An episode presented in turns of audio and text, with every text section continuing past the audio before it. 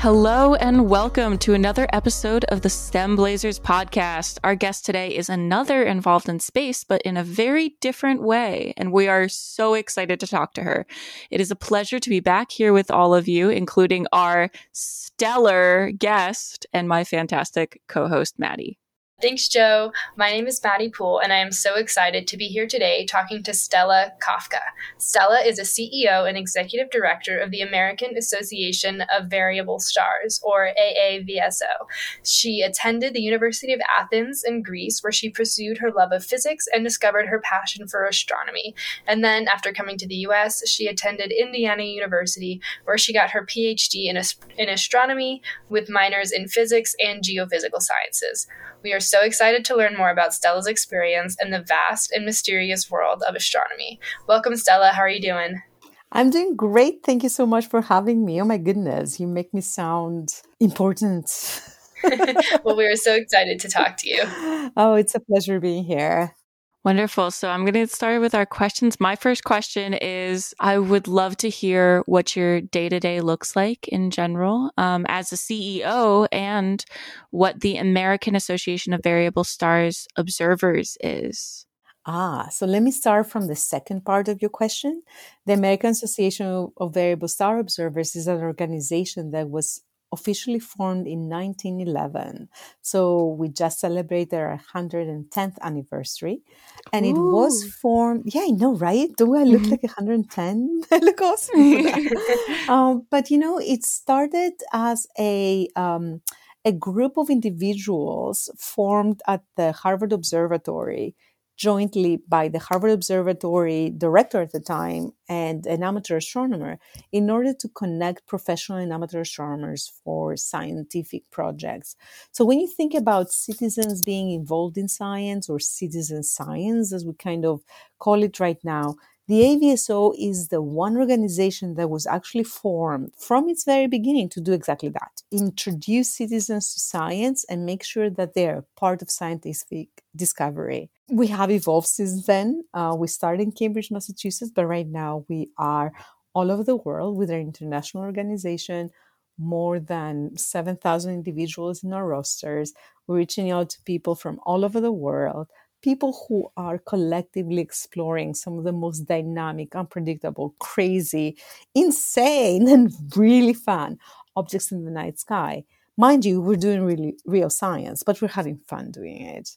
First of all, that sounds amazing and like so much fun. And you must have a very varied job. What does that day to day look like for you?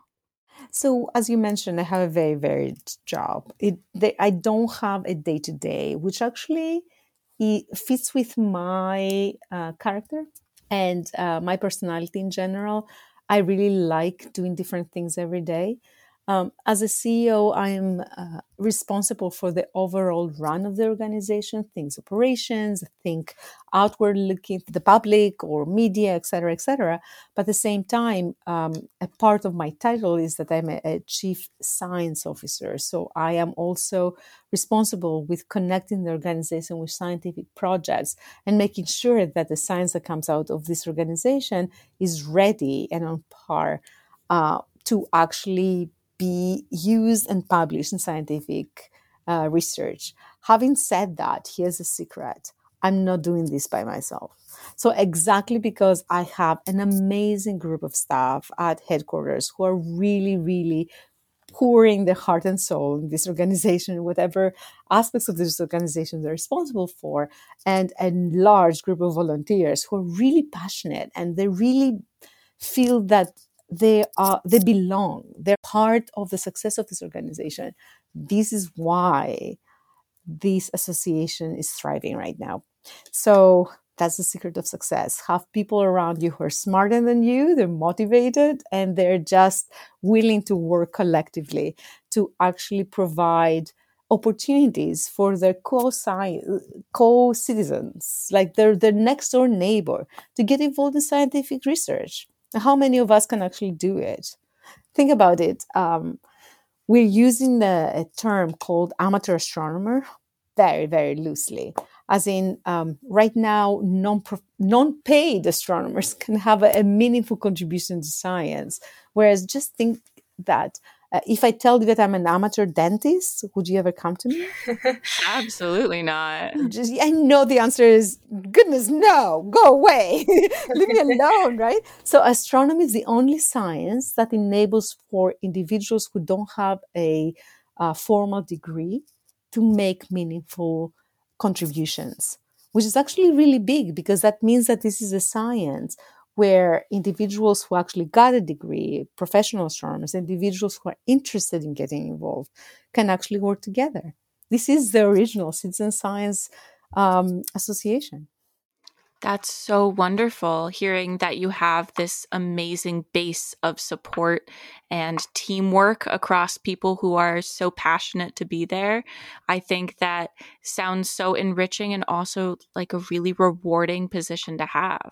Oh, absolutely. It's uh, it's one of those things where you know you you are um, when you you take a step back you think of the AVSO as this international organization provides all these uh, resources, all these databases, all these educational tool, all these community um, resources, all this kind of um, um uh, tools and uh, educational material, etc., etc., it's kind of overwhelming. But then again, when you think that you're not alone in this, it makes you feel like fuzzy inside in the sense that we're all in this together. We're trying to explore the universe, and the more of us that are actually engaging in this in this uh, quest, the more we learn.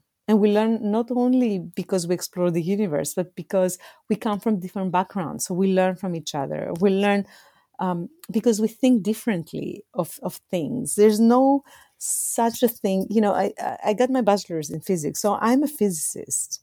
And I've learned that, uh, you know, you want to go from point A to point B, but there's so many different ways to do that. Wow. Yeah, that sounds incredible. That sounds like such a fulfilling job, and you sound so passionate when you're talking about it. So that is so special, and I'm so happy that you found something that you love doing. I think we'll, we should all find something that we're passionate about. Um, astronomy or nature or um, the world around us. There's so many things in science that uh, are curious and magnificent and fun and unresolved. And all it takes is not only our efforts, but our collective efforts. You know, when I was um, a graduate student, the very last century, oh my goodness, what am I telling you now? Last century, um, I was going to conferences. It was all about, you know, the lone scientists that were uh, doing their work behind closed doors, right? And you don't talk to them and you don't bother them. And it would actually come up and give a presentation and you would get about 10% of what they were talking about. Maybe, and I, I hate to say that, but it was not fun. It was more like uh, listening to a lecture. Again, 10% of um, takeaway was considered to be a success and now we're at the point where we we need to explain to each other and we need to explain to everyone else around us what it is that we're doing and how we're doing it. We need to make sure that we work together. Science is not something that you can do behind closed doors. And that's why science is so rich and that's why science is moving forward because it's learning from everybody. And it's learning in an equitable way. It's accessible. It needs to it, it has to be diverse. Otherwise it's not getting anything. Yeah, definitely. I mean, there's there's so much out there. Like there is infinite possibilities of like what you could do with a career and like interests and hobbies and stuff. It's it's so cool to learn about like all of these different things that are out here. That's why you know we have this podcast is so people and you know especially women and young girls and stuff they can learn about all of the amazing opportunities and things that are out there for them to do and enjoy and pursue their passions. And that is so special and so important. And that's obviously what we strive to do you know at stem blazers and in this podcast and like this conversation. So I, that's why I love doing this. And it sounds like you are really creating a bridge between um, the passion that people have in citizen science and using that as a means to um, invite people into the conversation about astronomy and invite them into this wonderful um, exploration of this massive universe we have and also uh, accommodate the vast and really special professionals who are helping to push this field forward. I would love if you could talk about how um, in your field these diverse perspectives contribute to how the science functions, to um, creating a cohesive and human idea of what the universe looks like and how you study that because it sounds like you're taking a very human like perspective to um, studying science and finding these answers I think the human perspective goes to the fact that we all respect everybody else who is involved in this business. And not only respect, but we sit down and listen in a very active way. What drives us is physics, right? The laws of physics are universal and they're everywhere. But at the same time, you think about astronomy, what we have in our hands are photons, light. That's all we have right? And we collect light through our telescopes or apertures or cameras, or spectrographs, whatever you want to call it. some specialized equipment, but all we have in our hands is light.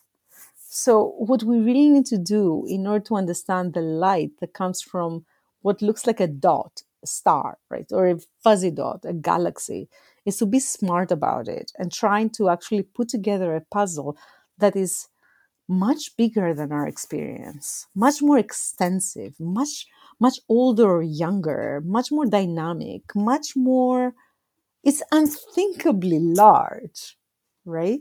We're trying to put together a three-dimensional image of the universe by having photons in our hands.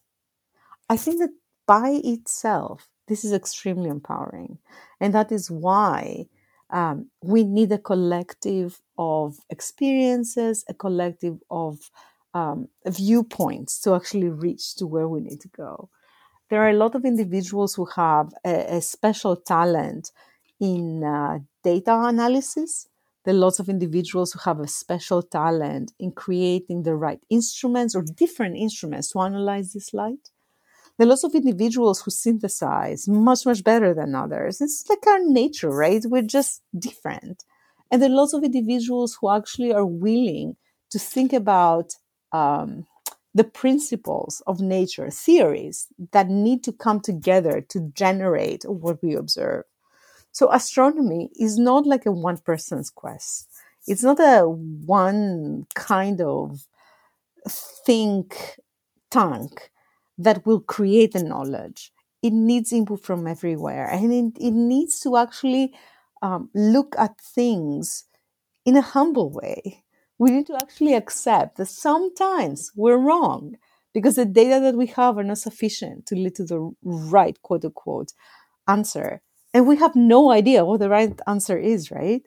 So if we have individuals who are part of the scientific method, just backtrack a little bit, is to question each other question each other in a healthy way, not just being aggressive and rude or anything like that, but at least try to, to see um, what the devil's advocate would say, right? So, in that sense, as a scientific community, and I mean both individuals who have a formal degree in astronomy and individuals who don't have a formal degree but have other skills that are kind of pitching in astronomy, as a community, we check each other, we question each other.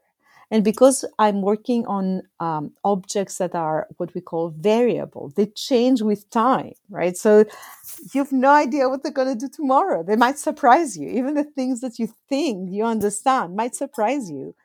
We are keeping each other awake and we're keeping each other in check and we make sure that we move forward as a community. I I really love what you said about kind of like having different perspectives and like having different people like look on the same issue. Um, and since you've you know studied physics in like two different countries, how does the culture kind of surrounding women differ in Greece versus here? I left from Greece to come here for graduate school for two different reasons. One of which was the fact that I recognized that the higher education here in the US was much closer to my personal learning style. So you go to graduate school, you take a group of lesson uh, classes, right? So everybody's on the same level. At the same time, you do research, so you see whether research is good for you, as opposed to just go do a research project, right? As a master's, and then you can move on for a PhD. And yes, the process takes a little bit longer, but at the same time, along the way, you gain experience. Uh, you make connections, you can try different research projects until you um, reach out to your PhD thesis, which actually does not necessarily determine what you're going to do in the future, right? You can change subject anyway. And the second one was that Greece is one of those countries that are still a little bit behind the US when it comes to women's opportunities, not women's rights, but opportunities. And I wanted to make sure that if I work hard, I'm recognized. I didn't have the necessary network back home to actually be able to be supported and thrive. And as such, I decided to actually make a leap, jump the ocean, come all the way to Indiana, which, by the way, was an amazing place for me. I'm a Hoosier and I'm very proud to say that. Um, to Indiana University, IU Bloomington, to get my master's and PhD. And I have no regrets. The only thing is that, you know, from time to time I do feel homesick because I still have my family back home. But nowadays with Skype is it's as if we never missed each other. We are, you know, I talk to my parents every day, so it's really nice. So as a woman in STEM, I have to tell you, even as an undergraduate, I never really felt that I'm a different gender than my peers. I think I felt a little bit more of being gentrified when I graduated from grad school. When I went to the real world, and then it was like, uh, suddenly things became more um, challenging. I was writing manuscripts for referee journals and I was getting much harsher reviews. I'm like, there's no way that as time goes by I'm becoming a worse scientist. You've not anything else I'm producing better results, and I know that. So there's something in there. No matter which level it gets you, it hits you by surprise when you you feel that you're a sec not a second class citizen, but more of a there's more expected of you. And because you are usually the minority within a group of male scientists, then you look around you and you're like, excuse me.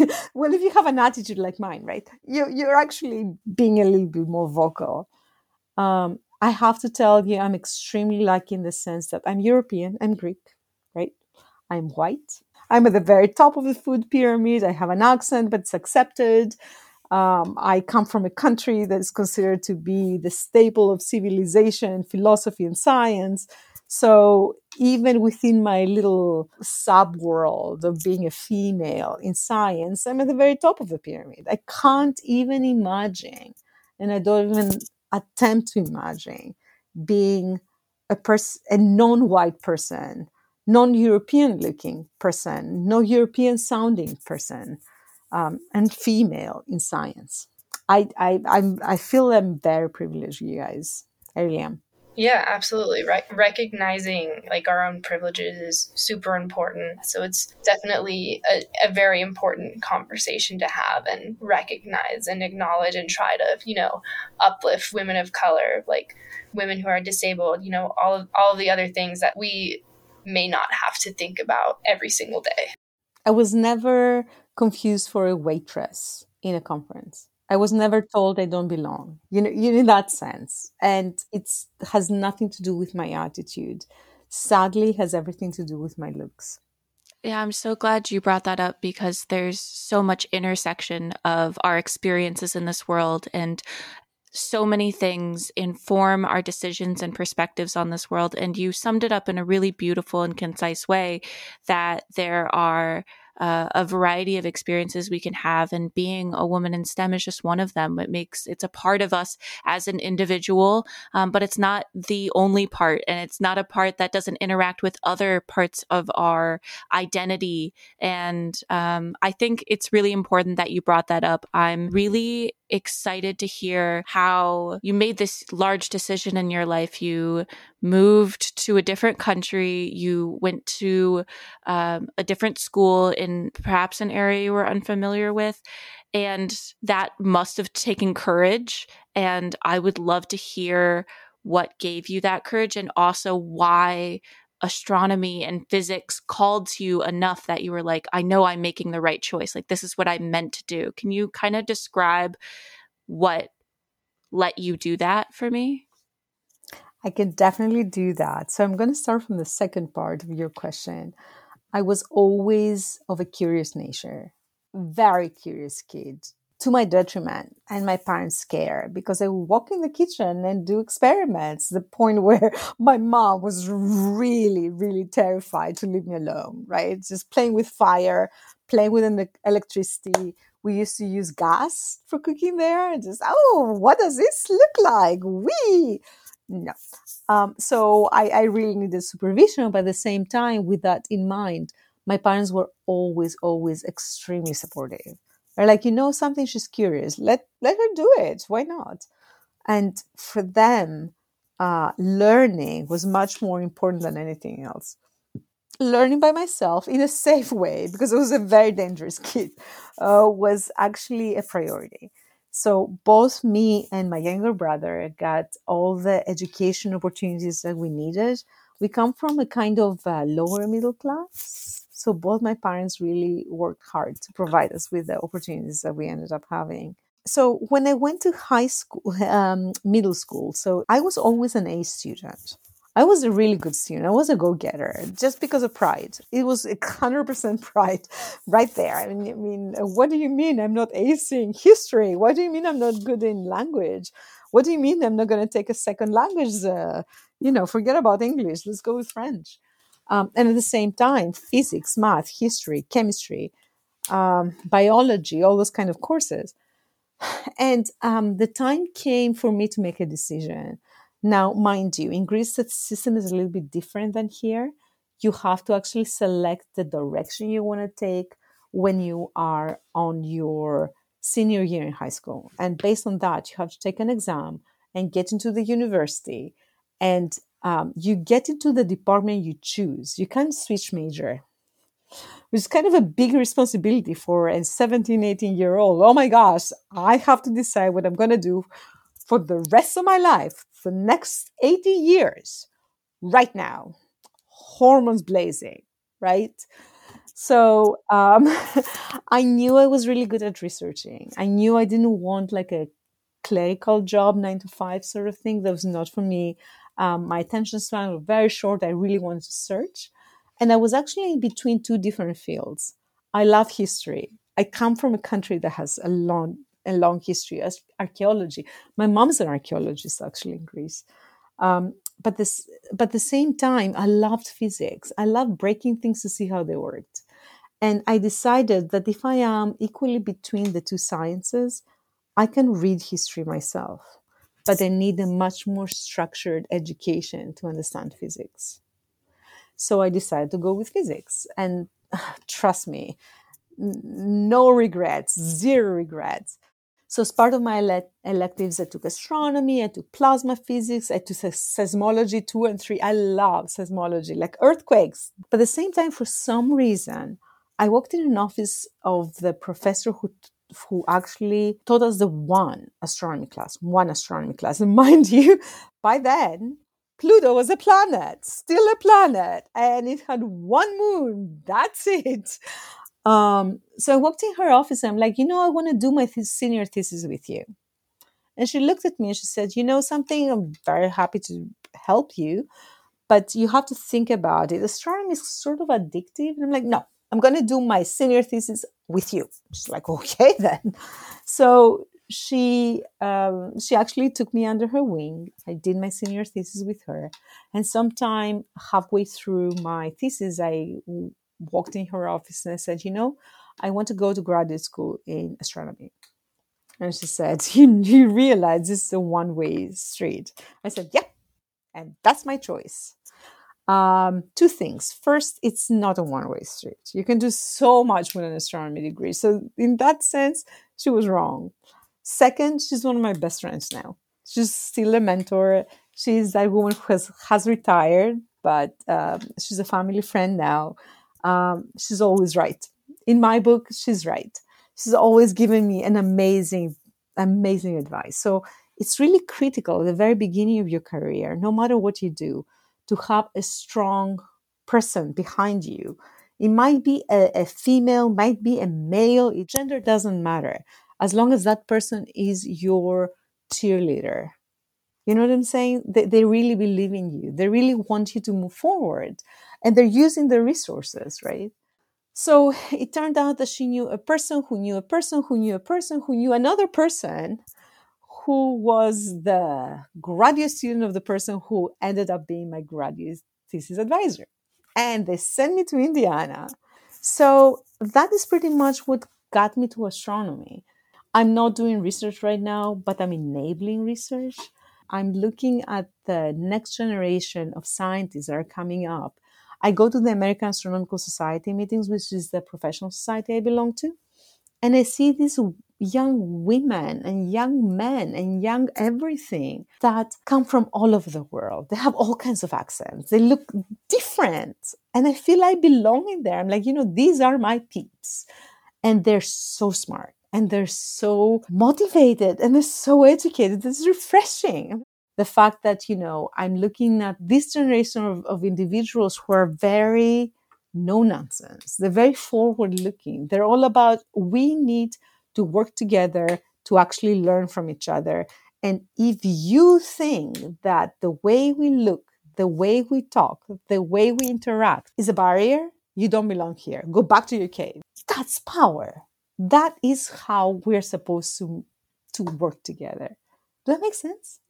Absolutely. You covered so much in talking about not only your personal experience, but the way that this field is defined by the diversity and passion and excitement inside of it. And you really captured that in a way I had never conceived before. As someone who hasn't really looked at astronomy, that is so exciting.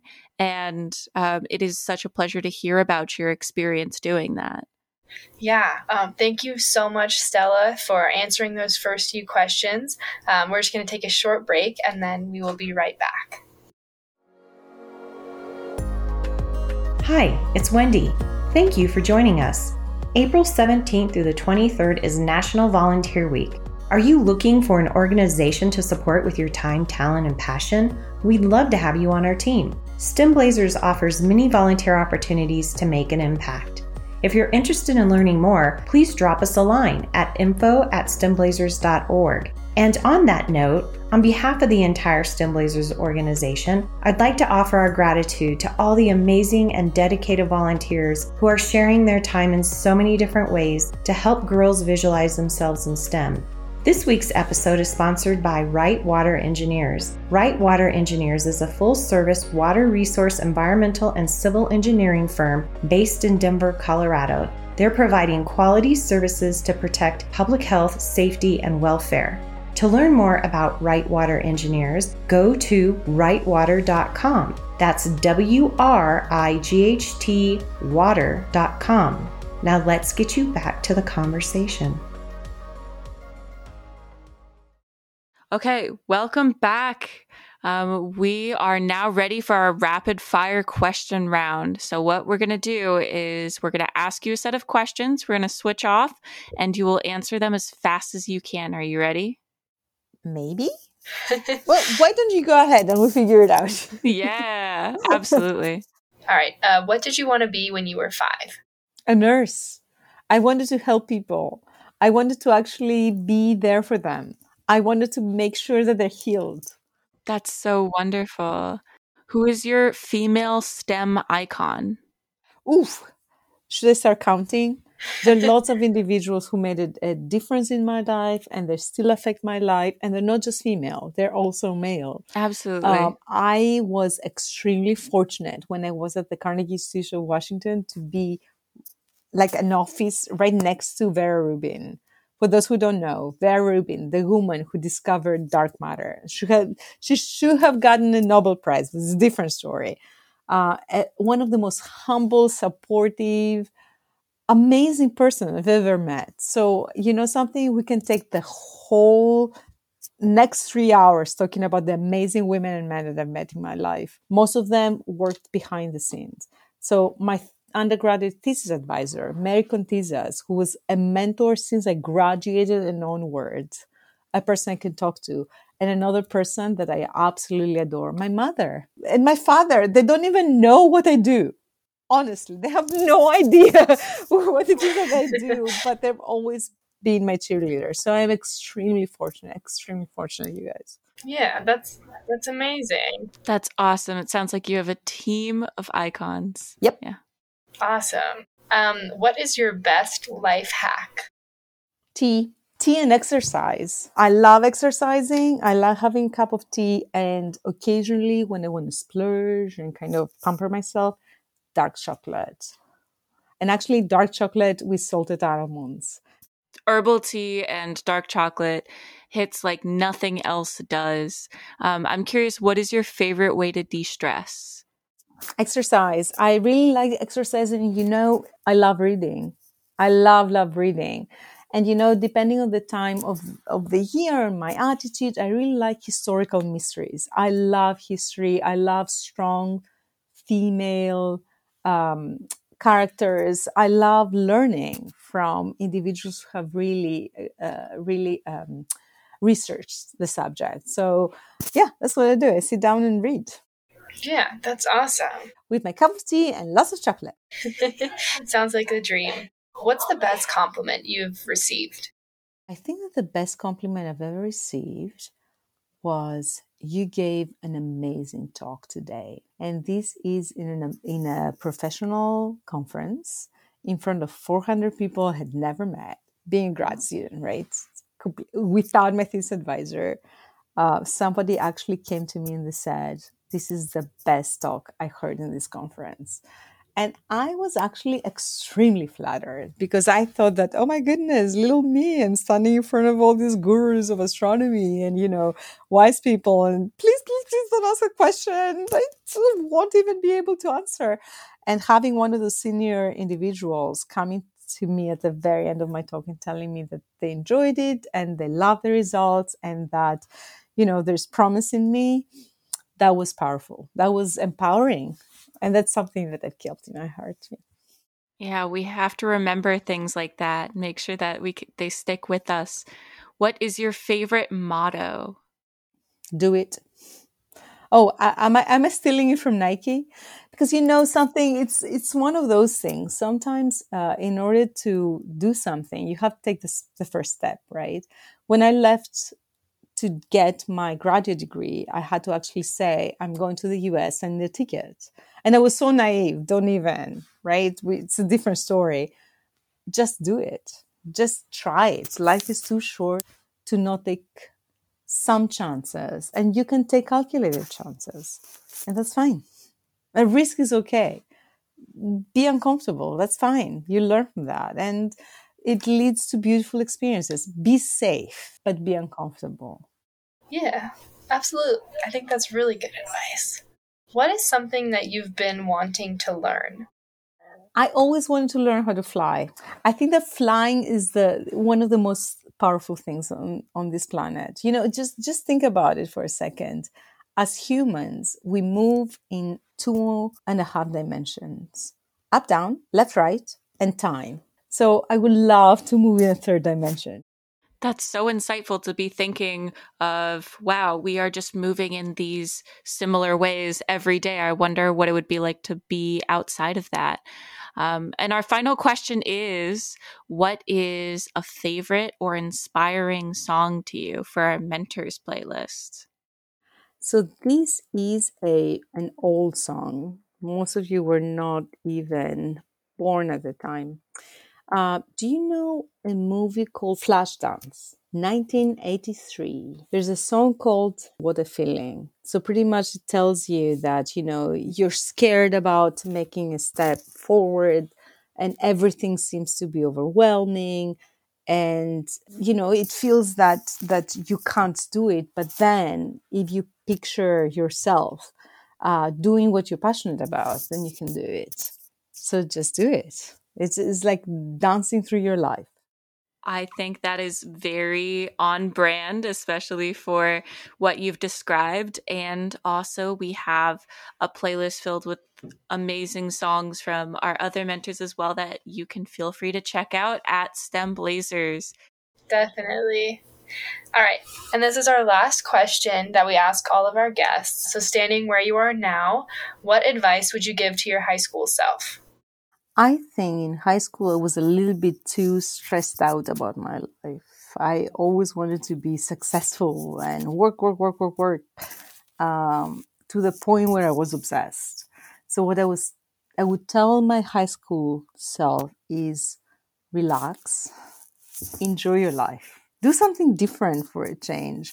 For me, my entertainment was going to the gym, but you know, sometimes just going for a cup of coffee with a friend without feeling feeling guilty that you know oh my gosh i'm not studying for these two hours. I'm just enjoying my friend's company is refreshing is regenerating.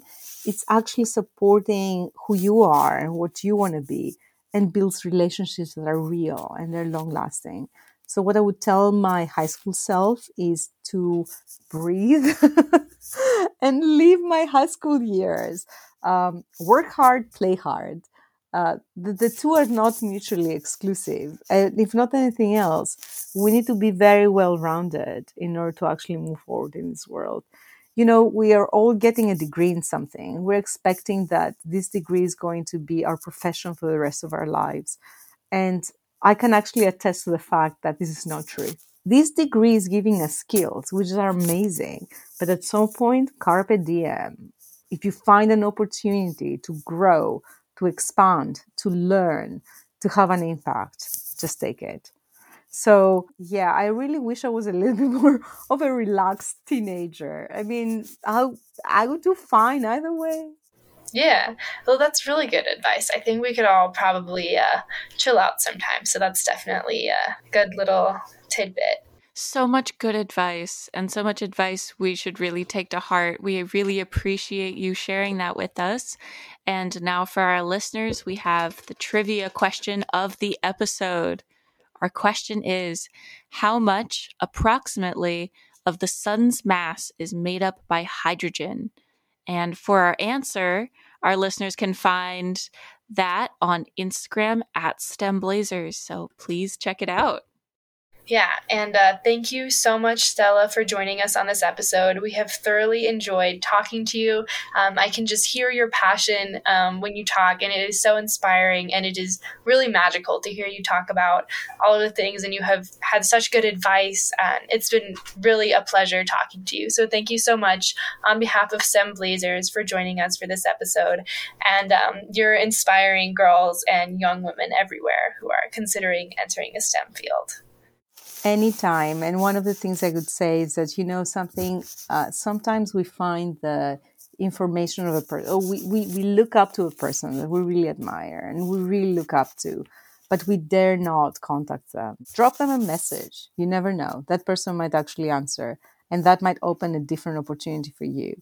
If any of your listeners want to contact me, I am at skafka at aavso.org and everywhere in social media definitely not on TikTok because, uh, but you know, I'm on Facebook and Instagram, LinkedIn, Twitter. Um, if people want to connect or follow up with me, I'll be more than happy to respond.